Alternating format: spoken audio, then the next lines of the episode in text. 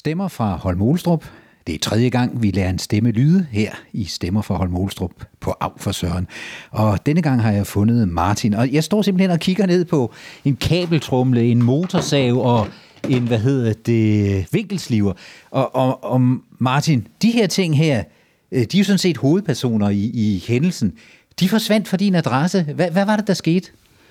Øhm, jamen, kort fortalt, så jeg sad jo hjemme i går og fik noget undervisning online, og så bliver jeg ringet op i min nabo, der siger, at øh, der har været et uheld, eller rettere sagt, øh, der har været nogen inde i min garage, som ligger lige her ved siden af. Der har simpelthen været noget. Han havde observeret det. Havde han set dem gå ind, eller hvad?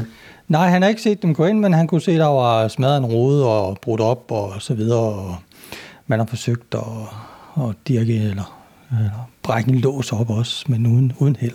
Så, havde, så sad du der til fjernundervisning øh, og dirrede måske. Du kunne ikke komme ud. Hvor lang, tid, øh, hvor lang tid tog det, før du kom ud og fik beset, hvad der var sket? Jamen det første, der skete, det var, at jeg gik over og undersøgte og kunne konstatere, at det var, og det var så en pause, en times pause havde jeg heldigvis, så jeg skyndte jo at, at ringe til, øh, til vores lokale øh, betjent, øh, Mette, øh, som ikke tog telefonen, men så ringede jeg så til 114, som øh, hun havde sagt, vi skulle gøre, og anmeldte teoriet, og øh, han sagde jo, at da det er en garage, så vil politiet ikke komme ud. Øh, så, øh, så ringede du så også til mig. Hvorfor gjorde du det? Jamen, det kan jeg faktisk ikke huske, jeg gjorde. Men, øh, du skulle have et nummer? Ja, jeg skulle have et nummer. Jeg skulle have et nummer op til, øh, til Døgndiamanten, til Michael Skak, fordi jeg tænkte på, det kunne jo være, at øh, nogle af hans unge mennesker jo... Øh, øh, ja, de har jo, med, med den baggrund, de havde, så kunne det godt være, at de havde nogle informationer om, øh, hvem det kunne have været. Så, øh, så jeg ringede til Michael Skak, men øh, han havde ikke tid til at tage telefonen, så jeg sendte ham en sms, hvor jeg kort beskrev, at øh, hvad der var sket, og øh, om, han havde, om nogle af hans øh, unge mennesker havde kendskab til det her. Hvad skete der så? Altså jeg vil sige, vi, vi har oplevet den her anden bølge af, af en runde. Ikke? Den første øh, blev opklaret, og det var øh, kvæg døgndiamanten, at det skete sådan set.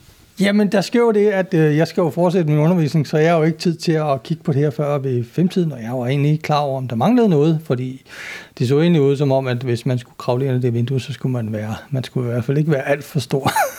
det skulle være en pygmæ-ty. Ja, noget er ret, men, øh, men jeg kommer over der om eftermiddagen og, og går det hele igennem og kan, kan se, jamen min motorsav mangler, og der er også noget, der mangler på en hylde, fordi jeg kan se, jamen øh, hvad, hvad er det så, og og jeg har sådan en overfræser, som jeg faktisk har lånt af min nabo også. Så tænker jeg, uh, den er også væk og sådan noget. Så øh, jeg bliver sådan en lille smule bekymret. Men prøver, ringer så til, til Michael Skang igen for at høre, om, om, han, om der er noget nyt. Og han siger, jamen øh, han har talt med de her unge mennesker, og de kender ikke noget til det. Så siger det, det var ærgerligt, fordi jeg mangler jo min motorsav, og jeg mangler nogle forskellige ting. Og der er også øh, forsvundet sådan en halv ramme øl, siger han så. Okay, siger han så. Øh, Øh, hvad er det for nogle? Jamen, det er sådan nogle Karls, øh, som jeg har købt i Tyskland her for, for godt stykke tid siden, så der er ikke nogen pand med. Så siger han, jamen lige et øjeblik, øh, jeg vender tilbage. Det er ligesom, at det der, det er jo ligesom en, en, en nøgle eller en dirk, øh, da du kommer på med det her med Karls øl. Der sker et eller andet. Ja, lige præcis, fordi han skriver også tilbage, jamen det her oplysning om øllen, det er, det er, det er faktisk vigtigt, så, så han, er, han er sådan ved at have, have indkredset dem. Og så går der, hvad går der, måske en halv times tid eller, eller mere, så ringer Michael Skak op for Døgndiamanten og siger, at øh, der er et par unge mennesker og en far. Øh, om ikke jeg kan tage min bil og, og komme derop, så siger jeg, hvorfor skal jeg tage min bil? Jamen, de har nogle ting til mig, siger de så. Øh, så jeg... Øh, du sætter dig ud i bilen, du kører dig op, og, og hvad sker der så?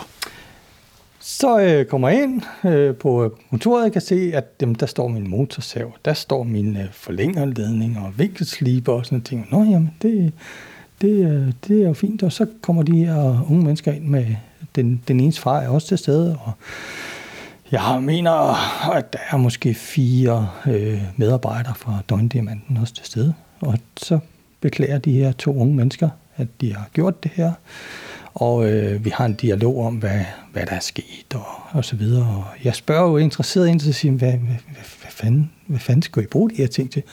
Men det vidste de egentlig ikke rigtigt. De var sådan lidt øh, fulde og lidt skæve og sådan noget, så ja. Så nu er det simpelthen opklaret. Hvad, hvad, sker der nu? Altså, vi står, jeg, jeg så, da jeg kom herned med mikrofonen, så så jeg, at du var ved at slæbe det ud af bagagerummet for at stille det på plads igen. Ikke? Altså, men hvad, sker der nu? Altså, sker der noget med de unge mennesker? Sker der noget med dig? Øh, er I blevet utrygge hernede? Jamen, det, det, det jeg egentlig gerne vil sådan, uh, fortælle det hele baggrunden for det, det var jo også, at jeg gik jo her sidste uge og tænkte over, jamen, skal jeg sætte noget overvågning op? Skal jeg sætte øh, noget op, så jeg ligesom kan observere, om, om, om det kommer? Græsjen ligger jo sådan lidt, øh, lidt øde, hvad skal man sige. Der er jo selvfølgelig åbent ind til min, til min nabo, men, øh, men øh, og tænker over det, og så, og så sker det her. Øh, og hvis jeg sådan går helt tilbage fra dengang vi flyttede ind for 12 år siden, så havde jeg jo en helt anden oplevelse, som var i en helt retning, hvor jeg kommer forbi på den gamle skole øh, en eftermiddag, jeg ser tre cykler, der står fuldstændig ulåst. Øh, øh, cykelhjemmen hænger på styret, og jeg tænker på, det, det er da mærkeligt det her. Øh, der er ikke nogen til stede. Hvordan kan man have sin cykel stående helt fred? Og, og det, det fornemmer jeg faktisk ikke, vi kan i dag. Øh, nu er vi faktisk nødt til at låse alting af. Vi er, skal sikre os, inden vi går i seng, at vi har husket at lukke vores døre og sådan noget. Det, er, det, er, det synes jeg faktisk er meget bekymrende. Så der skal ske et eller andet? Ja, der må ske et eller andet. Altså, Ja, jeg ved ikke hvad. Øh, lige nu, der, øh, der er vi jo i en situation, hvor jeg har haft et indbrud, og øh, det er meldt til politiet. Og jeg tænker, at, at retssystemet siger jo, at hvis du begår sådan noget, så, så skal du have en eller anden form for, for, for straf og sådan noget. Så jeg har i hvert fald i første omgang valgt at opretholde en sigtelse for tyveri og indbrud. Det var så den tredje stemme for Holm Olestrup. En stemme, som var gået i dialog med døgndiamanten. Det var Martin, som havde fået løst sin sag. For at have et sikkert og trygt lokalmiljø, er det jo vigtigt, at vi får løst tingene, og får løst dem på en god måde. Endnu et eksempel kom her i Stemmer fra Holmolstrup. Stemmer fra Holmolstrup vil fortsætte, og jeg vil gå på jagt efter flere stemmer. Stemmer måske også fra Døgndiamanten. Jeg vil gå på jagt, så husk at lytte. Husk at del udsendelsen Af for Søren, Stemmer fra Holmolstrup, så vi kan sammen høre, hvad der egentlig sker i Holmolstrup. Så for Søren, nå for Søren, af for Søren.